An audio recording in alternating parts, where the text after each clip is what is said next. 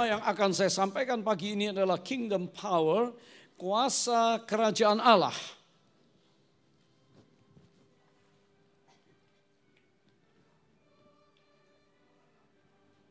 Kerajaan kegelapan, sangat maut telah dikalahkan oleh Yesus yang datang memberikan nyawanya dan mati lalu bangkit. Kuasa-kuasa dunia terbatas. Hari ini bangsa bangkit melawan bangsa. Rancangan-rancangan, ideologi-ideologi, kekuatan-kekuatan, persenjataan dunia. Mereka ingin menguasai satu dengan yang lain. Tapi ketahuilah ada kuasa yang jauh lebih dahsyat, lebih besar. Dan kuasa itu telah kita alami, kita rasakan. Nyanyian akhir tadi berkata, kurasakan kasihmu, kurasakan kuasamu. Apakah benar kita semua mengalami kuasa Allah? Ayat firman Tuhan berbicara kepada kita di dalam pertama Korintus. Fatsal yang keempat ayat yang ke-20. Pertama Korintus fatsalnya yang keempat ayat yang ke-20. Dikatakan for the kingdom realm of God comes with power not simply impressive words Dikatakan, for the kingdom of God is not in word, but in power. Once again, for the kingdom of realm of God comes with power, not simply impressive words. Dalam bahasa Indonesia kita baca sama-sama, dua, tiga.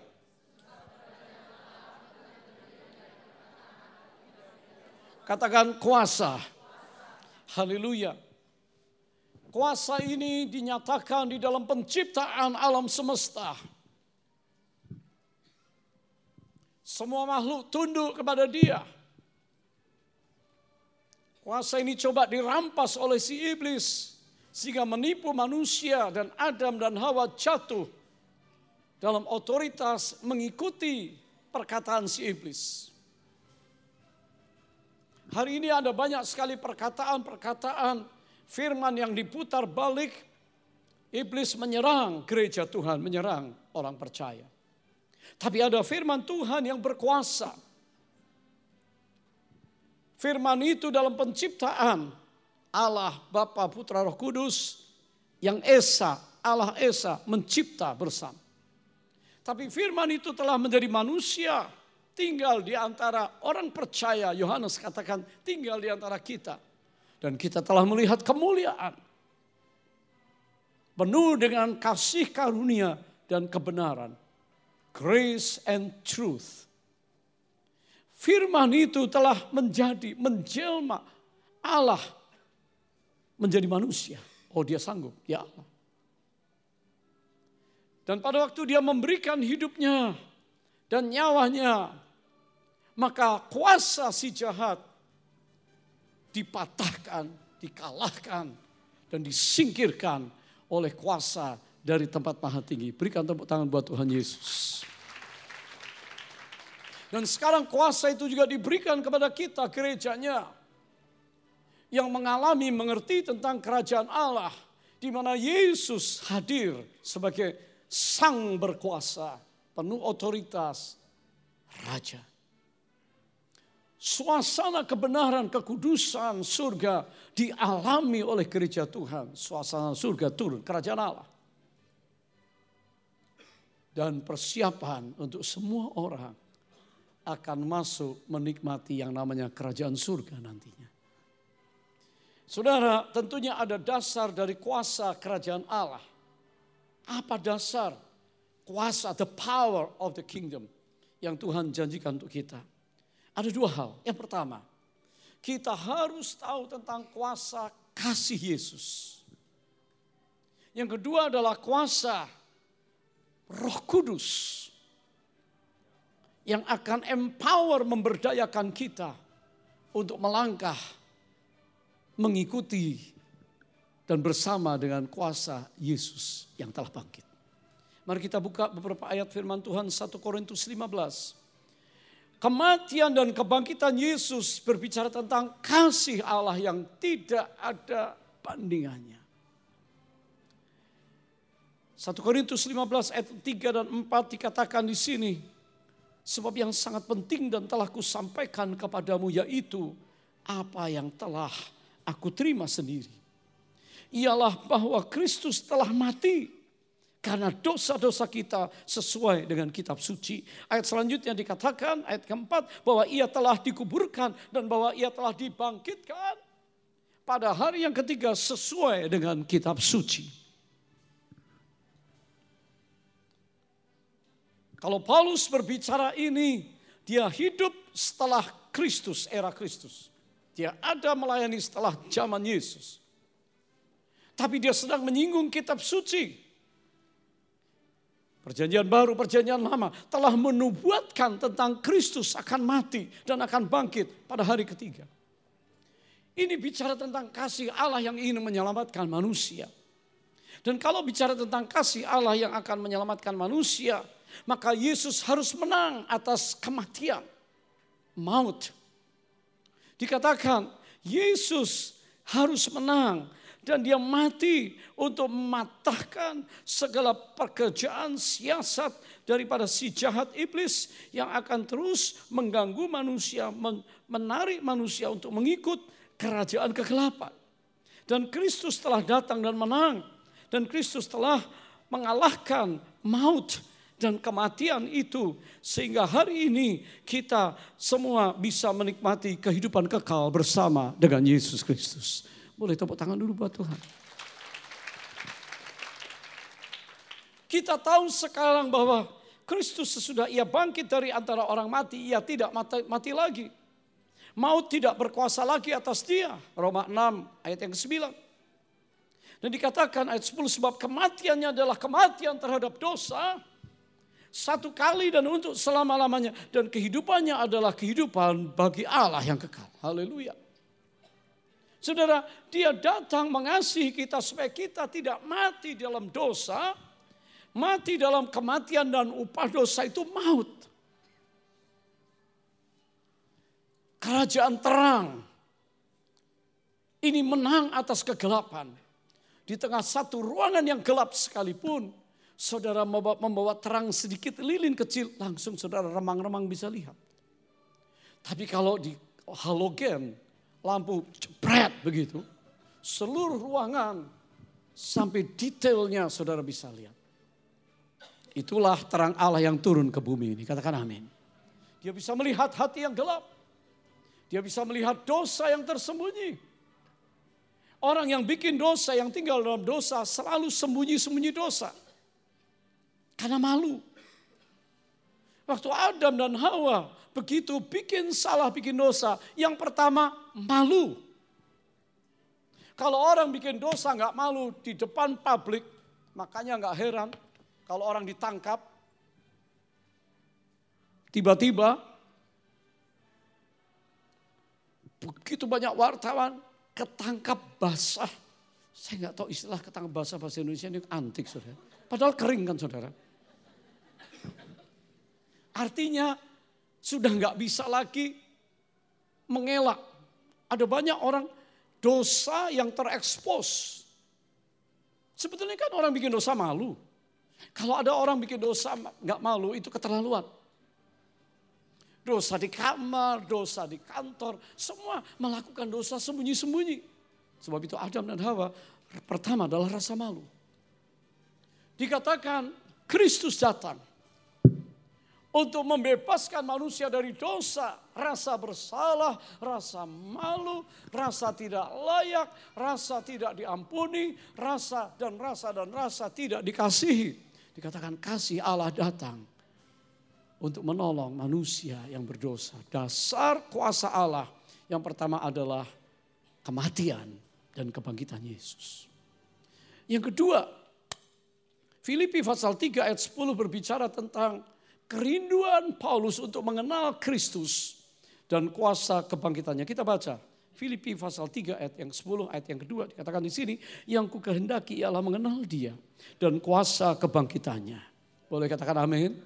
Saudara mau mengalami kuasa Yesus yang membangkitkan saudara, membuat engkau semangat, membuat engkau tidak gampang putus asa, membuat engkau berlari dan tidak berhenti, membuat engkau naik dan tidak turun, membuat engkau menjadi pemenang dan bukan kalah, membuat engkau menjadi orang-orang yang yang yang sukacita dan tidak lagi melihat masa lalu. Baca ayat ini sekali lagi. Yang ku kehendaki ialah mengenal dia dan kuasa kebangkitannya. Koma. Sekarang baca sama-sama. Dan. Yang keras. Dan persekutuan dalam penderitaannya. Di mana aku menjadi serupa dengan dia. Kalau orang Kristen cuma senang anugerah saja. Dan tidak mau bayar harga untuk sanctification. Justification, ah, I want that. That's all. Because John 19 says it is finished. Berarti kita nggak perlu ngapa-ngapain. Nggak perlu striving, kerja keras. Tidak perlu semangat, tidak perlu bayar harga untuk bertahan supaya hidup benar dan kudus. Saudara tidak akan menjadi serupa seperti Kristus. Sebab itu mengalami kuasa kebangkitan itu oke. Okay. Tapi jangan lupa Paulus kasih ajar kita dan aku mau, ayat ini buka lagi. Aku mau persekutuan dalam penderitaannya. Suffering. Ini yang banyak orang Kristen sering kali tidak balance. Yang satu Kristen penderitaan. Pikul salib tiap hari, tiap saat. Alergi kalau mendengar kata berkat. Kristen kok prosperity berkat. Tunggu dulu, ini gak balance. Yang satu, tidak usah menderita, tidak usah pikul salib, jalannya lebar. Padahal untuk ke surga itu pintu sempit, katakan amin saudara. Narrow gate. Ini masing-masing harus layak di hadapan Tuhan. Kalau saudara ke bandara, Singapura itu paling gampang, check in gampang. Masuk paspor ditempel, keluar nama saudara. Periksa sedikit. Tapi nanti waktu mau masuk ke ruang tunggu untuk naik pesawat, kalau di Singapura ada pintu sempit. Saudara nggak bisa bilang saya masuk aja deh. Nggak, satu-satu. Nggak bisa rame-rame. Pintu sempit detektor. Semua ditanggalkan. Kenapa? Yang mengganggu untuk diizinkan masuk pintu sempit. Lalu masing-masing lewat. Di lain tempat begini. Di lain tempat begini. Saudara. Ya. Wah, saudara. Periksa-periksa. Supaya tidak ada sesuatu yang tidak perlu dibawa. That's the narrow gate. Yesus, Paulus bilang, aku juga mau mengalami persekutuan. Supaya aku ikut di dalam suffering. Penderitaan kita baru menderita sedikit. Banyak orang Kristen marah, ngomel, gak happy. Maunya diperlakukan istimewa, blessing, blessing, blessing.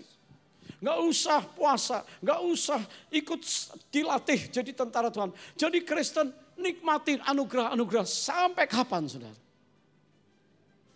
Karena tidak ada. Paulus sendiri ajarkan. After setelah kuasa kebangkitan, wah pemenang.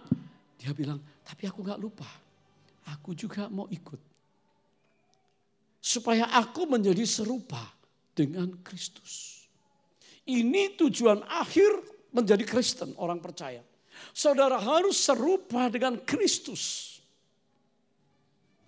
Tentunya proses serupa Kristus diberkati di sini, balance lah dengan suffering cross di sini. Jangan terlalu berat sebelah. Sehingga kita tidak mau menikmati segala yang baik berkat-berkat Tuhan yang namanya mujizat, yang namanya blessings and favor and anointing. Sudah pikir kita sudah terima anugerah diselamatkan, one safe always safe. Nanti dulu. Begitu dihina, begitu mengalami kesulitan, begitu daging ini dites. Banyak yang gak tahan. Jatuh dalam dosa dan addicted dengan dosa dan menghidupi dosa. Kalau orang menghidupi dosa, orang Kristen malu nggak sama Tuhan? Kalau nggak malu, berarti memang dia publicly dia tidak punya malu. Seharusnya orang Kristen yang tinggal dalam dosa, sembunyi-sembunyi malu. Sebab itu Yesus datang untuk membebaskan kita dari rasa malu. Haleluya, tepuk tangan bagi Tuhan. Kolose pasal 2 ayat 12. Kolose 2 ayat 12 berkata, karena dengan dia kamu dikuburkan dalam baptisan, saya percaya banyak sekali di antara kita yang sudah dibaptis, boleh angkat tangan yang sudah dibaptis, angkat tangan saudara. Haleluya. Ada yang belum? Dan di dalam dia kamu turut dibangkitkan juga oleh kepercayaanmu. Saudara itu hanya percaya kepada pekerjaan kuasa Allah. Kuasa Allah yang telah membangkitkan dia dari orang mati. Kalau Allah yang sama, firmannya sama, Allah kita tidak berubah. Dia bangkitkan Yesus manusia, anak manusia. Maka dia juga bisa membangkitkan kita dari kematian. Satu kematian rohani dan nanti juga siapa yang mati dalam Kristus dia akan mengalami kebangkitan jasmani. Boleh katakan amin? Tubuh kemuliaan tubuh yang baru. Haleluya. Saudara, Dasar daripada kuasa kerajaan Allah yang pertama adalah kematian dan kebangkitan Yesus. Terimalah kasih Yesus. Yang kedua adalah pekerjaan dari roh kudus. Ini power of God. Ada banyak sekali kita hari-hari ini harus mengalami yang namanya kuasa. Kuasa dari roh kudus. Sebab itu Yesus naik ke surga. Dia tinggalkan mereka piatu Lalu roh kudus diutus. Allah itu roh, saudara. Di saat ini roh kudus hadir dan ada di sini. Roh kudus berbicara kepada hati kita. Allah itu roh, dia ada di surga, dia ada. Dia ada di Amerika saat ini. Maha hadir, katakan kata maha hadir. Yesus maha hadir dengan rohnya, roh kudus. Ini Allah Esa. Kalau kita nangkap hal ini, maka saudara hari ini kuasa Allah itu bisa bekerja. Di mana saja, kapan saja waktu kita buka hati dan katakan, aku perlu kuasa itu. Supaya aku tidak tinggal dalam kekalahan. Diintimidasi, Iblis sudah kalah, sudah tidak berdaya, tapi Saudara, aku terintimidasi oleh perkataan tipuannya. Kita harus bangkit, kita harus diisi, dipenuhi dengan kuasa itu. Dan tanda awalnya adalah baptisan roh kudus. Sebab itu kisah para rasul pasal pertama ayat ke-8 berkata, tetapi kamu akan menerima kuasa kalau roh kudus turun ke atas kamu. Dan kamu akan menjadi saksiku di Yerusalem. Seluruh Yudea dan Samaria dan sampai ke ujung bumi. Hanya karena kuasa Allah menyebabkan kasih Yesus bisa dibawa oleh para murid sampai ke ujung bumi. Hari ini seluruh dunia sudah mendengar Injil Yesus Kristus. Boleh tepuk tangan bagi Tuhan. Tepuk tangan kita buat Tuhan. Hanya pekerjaan Roh Kudus yang telah membuat firman Allah tersebar di seluruh dunia. Saudara, berbicara tentang kuasa dalam bahasa Yunani bahasa aslinya adalah dunamis. Dunamis force literally ya. Miraculous power.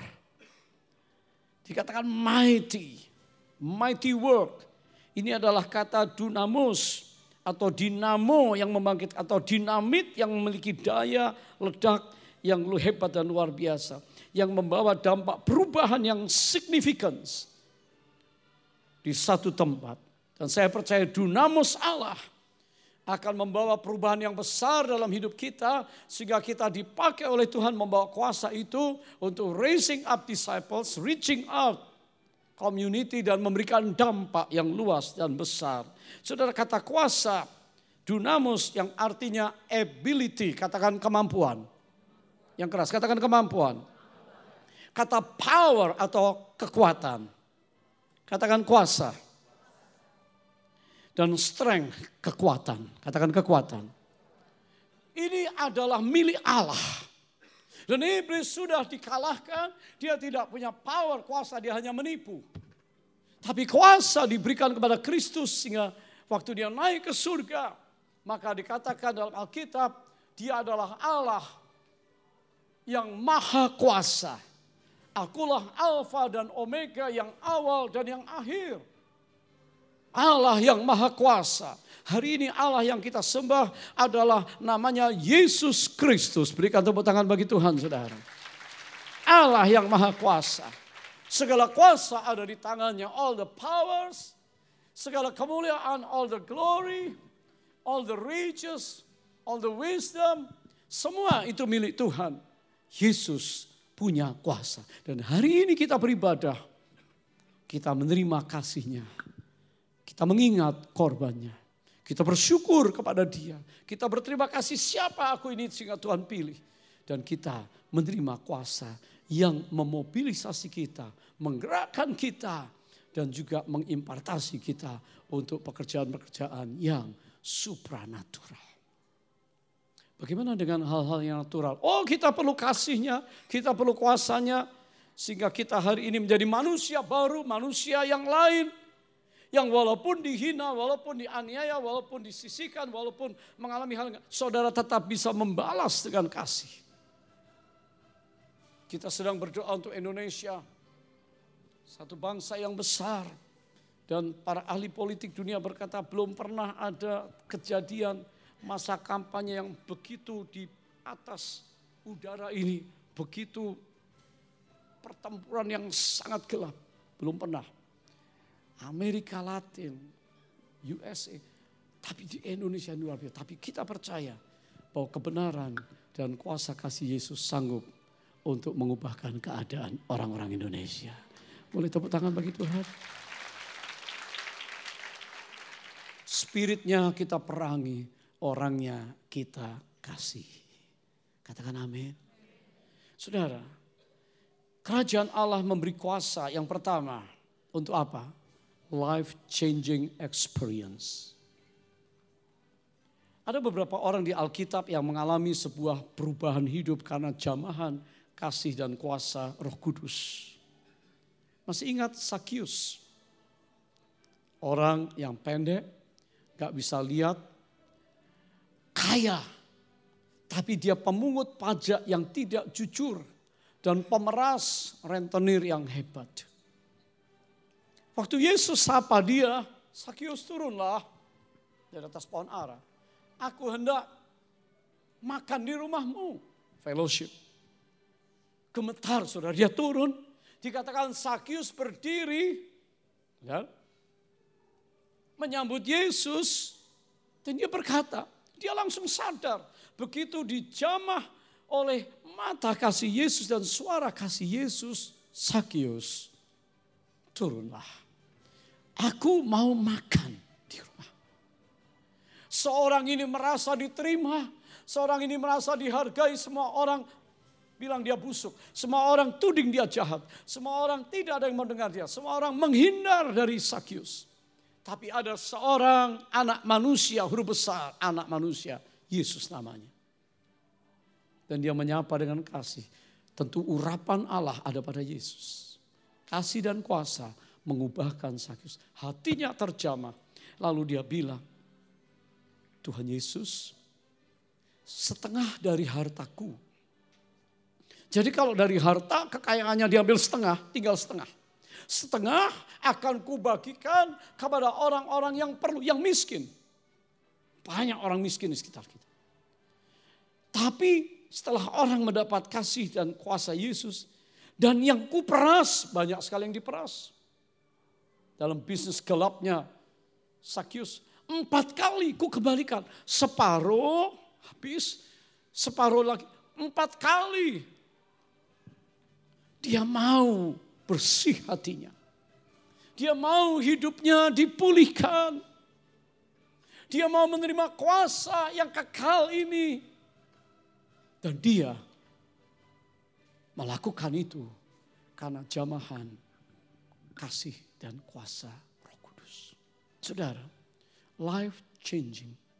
Dia suka uang di area uang itu dia mesti diproses.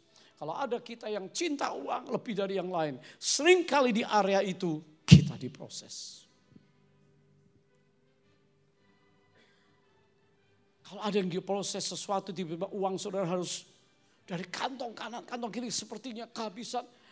Mari kita lihat Tuhan, apakah saya cinta uang lebih daripada yang lain? Yang kedua adalah wanita Samaria. A Samaritan woman cinta seks, haus seks. Lima laki tidak puas dan itu juga bukan suaminya. Puji Tuhan ketemu Yesus. Yohanes pasal 4. Yesus tahu dia haus seks. Dia menampilkan dirinya memikat banyak laki-laki. Dan Yesus bilang, kalau kamu minum dari air sumur Yakub ini, kamu haus lagi. Tapi kalau kamu minum dari the living water, air yang hidup, yang membawa kepada hidup yang kekal, dari Yesus dan Roh Kudus, dikatakan dia adalah the living water. Kamu tidak akan haus seks lagi. Kamu tidak akan haus. Dagingmu tubuhmu, kulitmu ini tidak akan terus meraung-raung meminta seks. Kalau cinta seks, banyak orang diproses, keluarganya pang. Sesuatu terjadi tang. Padahal yang dilakukan adalah urusan kehausan untuk dagingnya ini. Tapi apa yang terjadi? Dia merasa diampuni, Yesus bilang pergi. Dia pergi saudara. Di dalam kitab Yohanes pasal 4 ayat 39 dikatakan dia balik, dia berlari ke daerah Samaria di mana dia berada dan dia menceritakan. Dia diampuni, dibebaskan, dia merasa belenggunya lepas dan dia pasti berkata no more, no more, no more, no more, don't come, don't come, don't come. Dan dia mulai berbicara tentang seorang anak manusia Yesus membawa kabar baik dan menyelamatkan hidupnya dari kematian yang kekal kalau dia tinggal dalam dalam dosa perzinahan seksual itu. Wah, sudah. Dia pergi dikatakan orang-orang mendengar perkataannya. Jadi ada kesaksian. Kalau orang diselamatkan, orang dipulihkan, orang diampuni, dia akan tidak bisa diam. Dia akan bilang, Pak Johan, Aduh, saya tuh hidupnya dulu kacau Pak, tapi sekarang saya sudah mengalami Yesus, sudah diselamatkan. Dan dia cerita. Nanti Yohanes pasal 4 ayat 41, coba buka sebentar. Yohanes 4 ayat 41 dikatakan, bukan hanya dia yang cerita, malah dikatakan lebih banyak lagi orang yang menjadi percaya karena perkataannya. Mereka datang cari Yesus, lalu Yesus khotbah. Dan banyak orang percaya pada perkataan Yesus. Saudara, kalau saudara bawa jiwa baru karena saudara sudah mengalami Tuhan, kasih Yesus jamaah saudara. Saudara saksi saudara menceritakan tentang Yesus. Tapi orang itu segera datang cari Yesus ke gereja, dengar firman, maka banyak lagi keluarganya langsung bisa percaya kepada Yesus dan firman Allah. Tepuk tangan buat Tuhan. Kesaksian saudara untuk orang lain, untuk orang lain, untuk orang lain. Saudara nggak mungkin saksi yang itu terus. Ada hamba Tuhan yang senang khotbah, saksinya hidupnya itu terus saudara. Apa nggak punya kesaksian lain pengalaman dengan Tuhan? Saudara saya percaya wanita ini mengalami life changing, kehidupan yang diubahkan, kesadaran di dalam jiwanya, dia langsung pasti menyesal, regret. Dia pasti langsung sadar, realize, dia perlu juru selamat. Dan dia tidak akan haus dagingnya lagi. Dia repent, bertobat. Dan dia memberitakan siapa yang telah mengubah hidupnya. Haleluya. Kerajaan Allah memberi kuasa untuk pengutusan. Ini yang kedua. Saudara berbicara tentang kuasa kerajaan Allah. Kalau saudara mendapatkan kerajaan Allah, tinggal dalam kerajaan, saudara pasti menjadi orang yang mau diutus. Kisah Saulus adalah kisah yang luar biasa. Orang radikal dengan agama, kepercayaannya. Dan mulai menganiaya. Mengokekan Stefanus dibunuh. Menangkap orang-orang Kristen, rumah-rumah terjadi kekacauan. Karena gelombang keributan yang hebat, orang-orang percaya di jalan iman mulai dianiaya. Dan Saulus adalah tokoh intelektual di balik semua kerusuhan, percideraan, kesengsaraan orang-orang percaya yang pegang iman kepada Kristus. Tapi saya percaya jemaat Yerusalem yang mengalami anehnya berdoa bersehati. Katakan amin. Tuhan tangkap juga Saulus. Terang itu datang. Menyilaukan matanya. Terang Allah itu datang. Itu luar biasa. Kuasa. Kasih Tuhan datang jamah dia. Sang pembunuh, sang perancang. Orang yang pergi menyeret dari rumah-rumah Orang yang bersaksi palsu, saksi dusta di mahkamah-mahkamah agama. Saulus. Tapi Allah mencari dia karena doa orang percaya. Siapa biang kerok ini? Paulus, Saulus. Tuhan datang dengan sinar yang terang. Mata jasmani Saulus nggak tahan. Lihat matahari dikatakan siang hari bolong lebih daripada sinar matahari. Saudara lihat matahari sudah pasti lama-lama buta. Rusak kornea, retina sudah. Saulus buta. Tapi Tuhan berkata, Saulus dalam encounter perjumpaan dengan kasih Tuhan, dia langsung sadar, dia langsung menyesal, dia langsung bertobat, dia langsung mau ikut jalan itu. Terang akan menuntun dia. Jadi katakan, aku mengutus engkau. Jadi Tuhan menyelamatkan. Tuhan mengasihi Saulus karena kasih dan kuasa Allah ini mau mengutus dia. Pergi untuk memberitakan kepada bangsa-bangsa. Karena kepintaran dia, Tuhan pakai orang yang hebat ini juga untuk menjangkau lintas bangsa. Saya berbicara di sini kepada semua saudara. Banyak di antara kita guru-guru yang mengajar untuk program development kita. Minimal harus S1 degree or master or doctorate degree. Artinya kalau saudara diutus Tuhan di segala bidang pelayanan, Tuhan pakai berbagai level orang dengan background berbeda-beda untuk menjangkau komunitasnya. Ini harus disadari. Komunitas mahasiswa kalau dijangkau orang tua dia bilang kuno. Old style, gak relevan. Tapi kalau dijangkau orang muda, komunitas remaja, kalau dijangkau oleh anak-anak kakak-kakak yang sudah ada di sini dan cinta Tuhan, mereka tumbuh. Dua minggu yang lalu pada waktu retreat, saya bisa menyaksikan luar biasanya next generation yang retreat.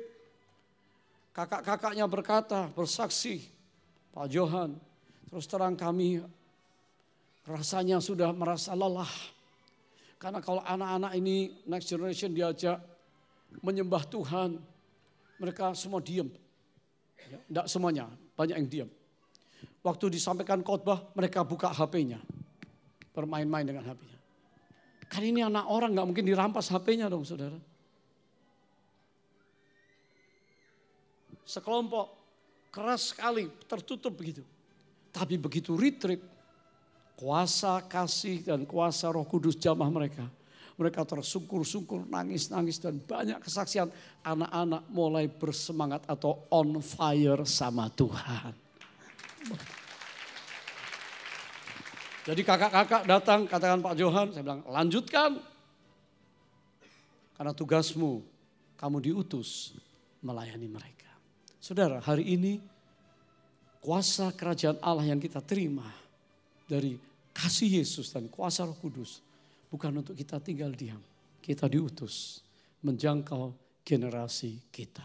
Boleh berikan katakan amin. Haleluya. Saudara, yang ketiga, kuasa kerajaan Allah. Kerajaan Allah memberi kuasa untuk kita berdampak. Wanita Samaria itu ternyata berdampak untuk seisi daerahnya Samaria. Saya tahu Sakius pasti berdampak untuk rekan kerjanya, semua tax collector di Departemen Keuangan di negeri itu. Keluarganya dan orang lain. Saulus yang menjadi Paulus dampaknya jauh lebih besar. Karena yang dia alami perjumpaan dengan Tuhan dalam satu pertemuan yang luar biasa.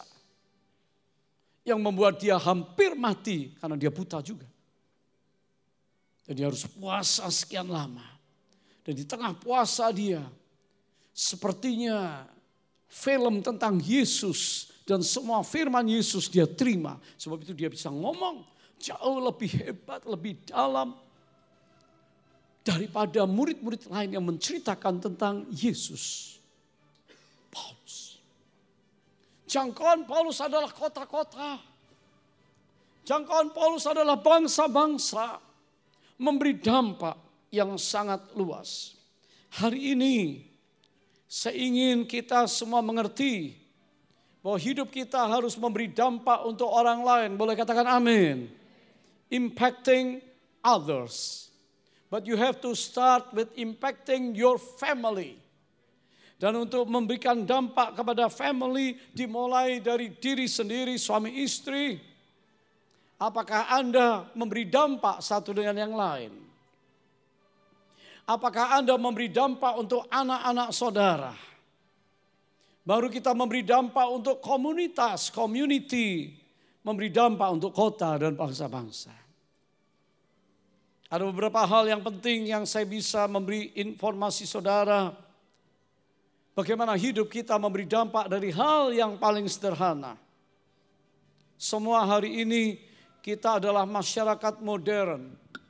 Tidak ada rasanya yang tidak punya gadget ini. Semua saudara punya, yang nggak punya angkat tangan. Oma-oma juga punya. Ada oma 97 tahun bahkan nyanyi-nyanyi di sini direkam. Saya rasa dunia kita ini bukan hal yang istimewa. Ini kebutuhan hari-hari yang menjadi benefit untuk kita. Semua setuju katakan amin? Tapi apakah ini menjadi benefit untuk anak kecil saudara? No. Kalau ibu karena sibuk ini untuk ibu dulu nanti bapak-bapak jangan bilang makannya mah kamu itu gadgetnya buang di selokan begitu saudara jangan. Ibu sibuk lalu anak yang weng weng weng supaya anak tahu modern, anak cepat pintar kasih gadget, kasih pinjem. Saudara bukain game main-main. Umur 2 tahun, 3 tahun sudah pegang ini. Saudara, di dalam otak dia yang lagi bertumbuh, dia cuma tahu mamahnya, dia tahu lapar teriak, dia tahu haus minum, mau kencing, mau ee, mau ini yang rutin-rutin. Begitu terima ini, ini segalanya saudara. Bangun tidur, mah pinjam. Siang hari minta lagi. Mama bilang no, no, no, mama taruh di meja.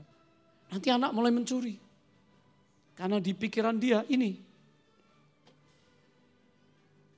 anak ini mulai ketagihan. Apa simptom daripada addiction? The power of addiction. Simptomnya adalah dia akan marah kalau nggak nggak dapat ini. Become irritable, become angry. Karena nggak dapat ini. Saudara tidak sadar, nggak bisa, kamu nggak boleh. Tapi kita yang memberi. Sebab itu kita ingat founder the top man, founder Apple yang namanya Steve Jobs, memang sudah meninggal karena cancer. Tapi untuk empat anaknya, tiga perempuan, satu laki. Waktu mereka kecil, dia tidak berikan ini. Karena dia katakan ini akan menjadi addiction untuk anak-anaknya. Ini penemu Apple, founder. Saudara, Kalau kita mau berdampak, lalu kita sibuk dengan ini, di kantor para bapak-bapak komputer. Waktu kosong games komputer. Tapi ini nggak ada bapak di sini, bapak di sini game firman Tuhan. Khotbah, lihat ya website ini. Ya. Berapa banyak yang ketagihan bangun tidur, buka mata, mau lihat Instagram teman saya. Sanggulnya warna apa sekarang? Hari ini makan apa dia? Dia posting apa lagi? Sudah, itu baru satu Insta. Belum Facebook, belum yang lain-lain. Ada banyak sekali yang minta saya follow in LinkedIn. Ah, enggak lah saudara. Bikin pusing saudara ya. Kenapa? Karena kita nggak bisa punya prioritas nanti. Begitu saudara diikat sama ini, di kantor kerja. Wah, pulang ke rumah kerja, sambil kerja games lagi, games. Lalu saudara tidak punya quality time untuk istri. Istri juga, ah suami main games. Udah deh saya di kamar lain, saya juga main games malam hari. Anak dikasih ini main juga games saudara. Jadi satu keluarga games-gamesan saudara. Keluarga games. Kita perlu memberi waktu yang baik supaya tidak satupun dari anak maupun yang dewasa addicted untuk sesuatu yang masuk menjadi kenikmatan di dalam otak ini. Addicted itu saudara, begitu apa yang saudara terus cintai utamakan dialihkan atau enggak ada marah saudara. You become irritable with that. Tiba-tiba saudara, kamu itu sudah addicted saudara. Bangun pagi, instead of berdoa, ngucap syukur, kencengkan badan, duduk langsung ini lagi. Masuk kamar istimewa menabung, ini lagi satu jam. Saudara, kapan face to face sama istri? Kapan game sama anak? Kapan sport sama anak? Kapan fun sama anak-anak? Saya sarankan saudara, Supaya saudara baca Alkitab. Kalau mau anak-anak Anda benar dari kecil, to balance, bukalah Alkitab. Nah Alkitab ini sekarang kalau buku saudara mungkin ya sudahlah, nggak buka bukunya. Tapi saudara punya Alkitab, saudara bisa baca. Dan samping saudara baca, saya tahu saudara akan menikmati Alkitab dan menikmati Alkitab, saudara dengarkan, panggil duduk.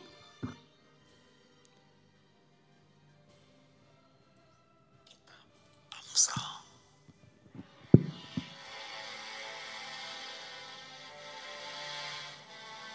Panggil anakmu, fellowship keluarga, dengar firman. Kok lama ya? Saya suka musik tapi di kelamaan.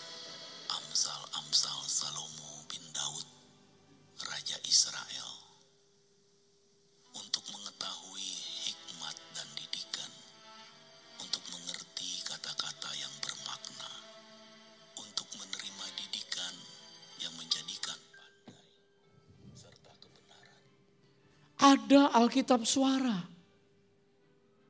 Di mana pun saudara bisa dengar. YouVersion.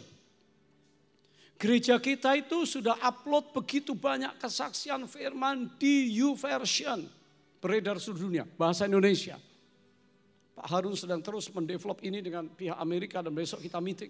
Supaya semua punya makanan rohani untuk anak-anak maupun orang dewasa. Boleh katakan amin. You can come to the family prayer, altar family, face to face. Kalau sudah susah ngomong, open the Bible, Alkitab suara. Dengerin sama-sama. And then pray together. Kasih nasihat. Face to face. Quality time. Banyak keluarga hari ini tidak memberi dampak untuk anaknya. Kenapa? Karena waktu tidak ada, dipakai untuk yang lain. Yang kedua, kita nggak pernah face to face. Duduk sama-sama orang lain, teman yang perlu kita layani. Jangan cuma cepret, cepret, cepret, cepret. Forward, forward, forward. Duduk sama-sama bicara kebenaran, kasih, kesaksian. Itu luar biasa. Di berapa level umur saudara, saya lihat orang tua-tua pergi ya jalan-jalan olahraga, tai chi, apa semua bagus saudara pagi-pagi. Tapi kalau yang Kristen ada enggak duduk sama-sama persekutuan untuk ingat Kristus, ingat kebaikan Tuhan, ingat hari yang akan datang, ingat kerajaan Allah, ingat waktunya singkat. Yang pertama, dampak untuk keluarga. Yang kedua, kita-kita yang dewasa kiranya menjadi model. Contoh yang baik untuk orang lain. Karena kita, kuasa kerajaan Allah berbicara tentang hidup kita juga harus menjadi model yang baik buat next generation, buat tetangga, buat orang lain. Kalau kita bisa build a healthy relationship at home, maka kita juga bisa build others saya masih ingat interview yang dilakukan kepada Dr. Billy Graham. Pada waktu dia sudah menjadi lebih tua, maka ada interview untuk dia yang menanyakan bagaimana bagaimana tentang keadaan dia. Dan saudara, majalah Citizen Times menginterview Dr. Billy Graham. Dia dikenal sebagai tokoh. Dia dikenal sebagai orang yang memberi dampak untuk penginjilan dunia. Dia dikenal sebagai tokoh evangelical yang luar biasa dengan di mana dia hadir puluhan ribu orang di stadion-stadion di seluruh dunia. Singapura pun pernah kedatangan Dr. Billy Graham Singapura juga pernah mengalami lawatan Tuhan melalui penginjilan Dr. Graham, public figure. Tapi apa yang dikatakan, apa yang Anda akan lakukan seandainya Anda diberi kesempatan hidup, ditarik mundur. Lalu dia jawab, dia berkata, saya mau investasi waktu dengan anak-anak saya lima anaknya. Tapi tiga, hidup pernikahan mereka kacau. Satu rebel, berontak. Berapa kali tinggalkan rumah. Kawin, cerai. Sudah kawin, cerai. Kawin lagi. Oke, satu kali. Tapi ada satu yang kawin, cerai, kawin lagi. Cerai lagi. Tapi puji Tuhan, di hari tuanya dia melihat semuanya dipulihkan. Tapi cacatnya itu ada. Sebab itu dia katakan, kalau boleh kembali, dia ingin investasi waktu sukses. Berapa banyak pengusaha sukses. Tapi ada satu sisi yang gak sukses. Hebat di satu sisi, tapi satu sisi nangis, saudara. Hidup setiap orang mengalami perjalanan ups and down. Dia katakan, istrinya katakan. Menghandle anak-anaknya sering kali dia menunggu. Anaknya datang, dia bilang, mama tetap terima kamu apa adanya. Kapan pun kamu pulang kepada anak lakinya. Itu dokter Billy Graham. Saudara, kalau seseorang tidak bisa membalance hidupnya, maka walaupun dia berapi-api terima kasih dan kuasa kerajaan Allah. Tapi dia tidak bisa membangun balance dalam keluarga. Ada kepincangan. The unnecessary things happen. Yang sebetulnya bisa dicegah. Saudara. Kalau ditanya bagaimana kita bisa improve. Menjadi lebih baik.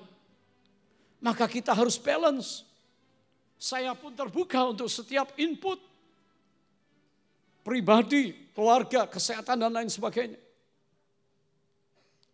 Saya terbuka. Siapa pun memberi saya banyak hal yang baru. Saya ikut konferensi, saya ikut meeting, saya ikut. Untuk apa? Supaya kita ini balance. Jangan merasa diri paling hebat. Suami yang berkata, mah pokoknya I'm the king. Apalagi gini tema-temanya kerajaan surga, I'm the king. selain Tuhan Yesus begitu saudara. Saudara banyak istri sedih ketakutan, suami kok ditakuti saudara. Harusnya disayang-sayang. Tapi saudara, saya pun membuka diri untuk istri. Kepada anak saya, saya selalu bertanya, Ivan, yang ini gimana? Dan dia mulai berani bicara. Supaya saya belajar untuk balance. Kalau saudara tidak balance, segala sesuatu yang tidak balance, saudara akan mengalami satu keadaan yang tidak enak.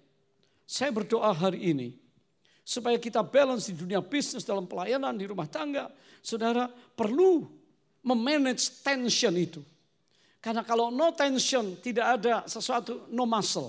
Itu orang-orang yang kecil. Kristen, orang Kristen itu perlu juga mengalami tekanan supaya suffering cross tadi dialami. Tensionnya jangan terlalu keras lah. Manage dengan baik, balance. Seperti gitar, senar gitar, kalau sudah petik, wah hasilnya luar biasa, tim musik. Tapi kalau sudah betot dengan keras, tak putus, susah untuk ngeberesinya. Saudara, kalau little tension, tekanan-tekanan kecil yang membuat kita sadar terus siapa kita. Dan hari ini bagaimana kita, maka kita akan punya balance yang proper, balance yang benar. Sebab itu saya berdoa kiranya hidup kita memberi dampak untuk keluarga kita. Katakan amin. Family kita, katakan amin. Anak-anak kita, komunitas kita, gereja kita. Buatlah dampak. Sudahkah saudara memberi dampak di gereja ini? Dengan waktu saudara, dengan pemberian saudara, dengan doa saudara, dengan aktivitas saudara, dengan keikutsertaan saudara dalam kegiatan gereja, kita membutuhkan saudara untuk sama-sama saling memberi dampak. Tepuk tangan bagi Tuhan. Mari kita bagi berdiri.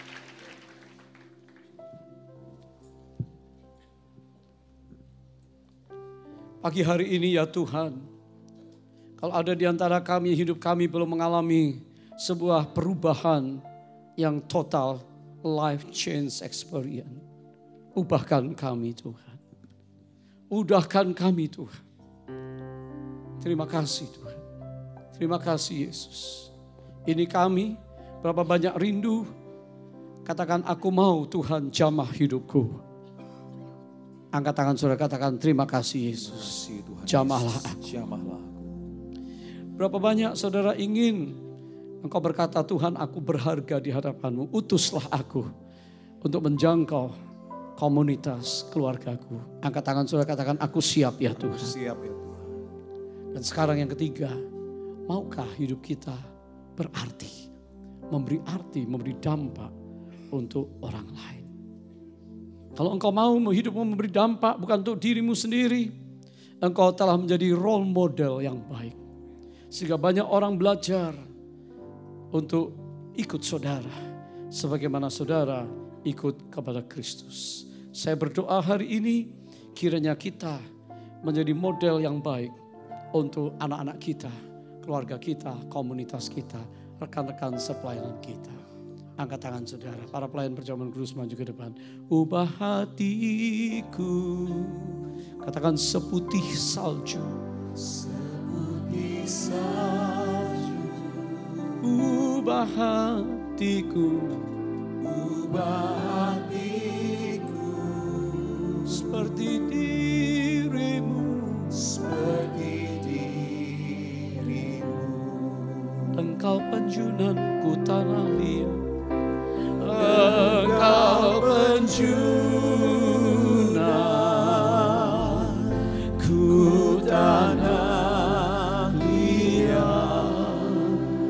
bentuk jadikan. Bentuk jadikan. Ini doaku. Ini doaku. Lift up your hands. Change my heart oh God. Change my heart oh God. And make it ever true. Make me ever true Change my heart, oh God. Change my heart, oh God. May I be like you. May I be like you. You are the potter and I am the clay. You are the potter.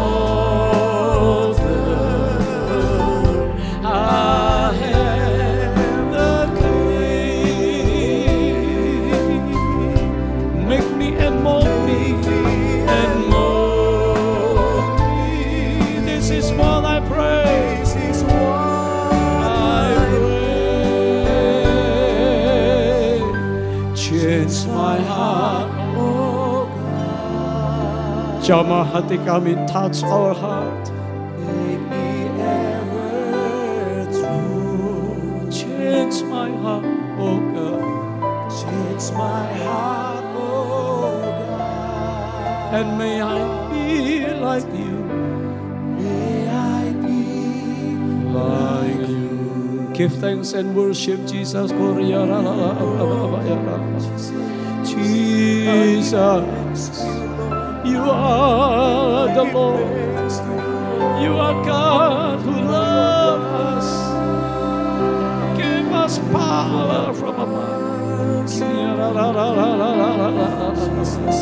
Angkat suara saudara ucapkan syukur sembah dia.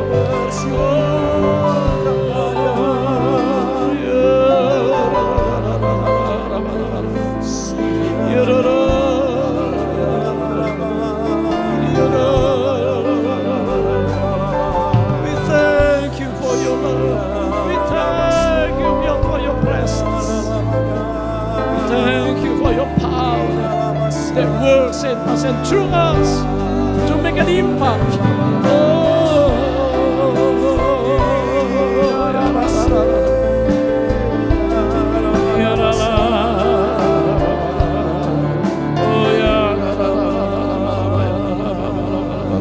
Tuhan urapi gereja. Berapa banyak yang mau menerima kuasa itu untuk hidupmu berdampak hari ini? Angkat tangan saudara.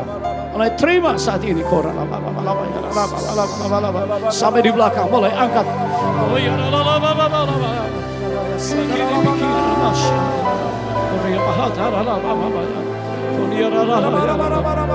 Jesus, penuhi kami, fill us with your Holy Spirit power.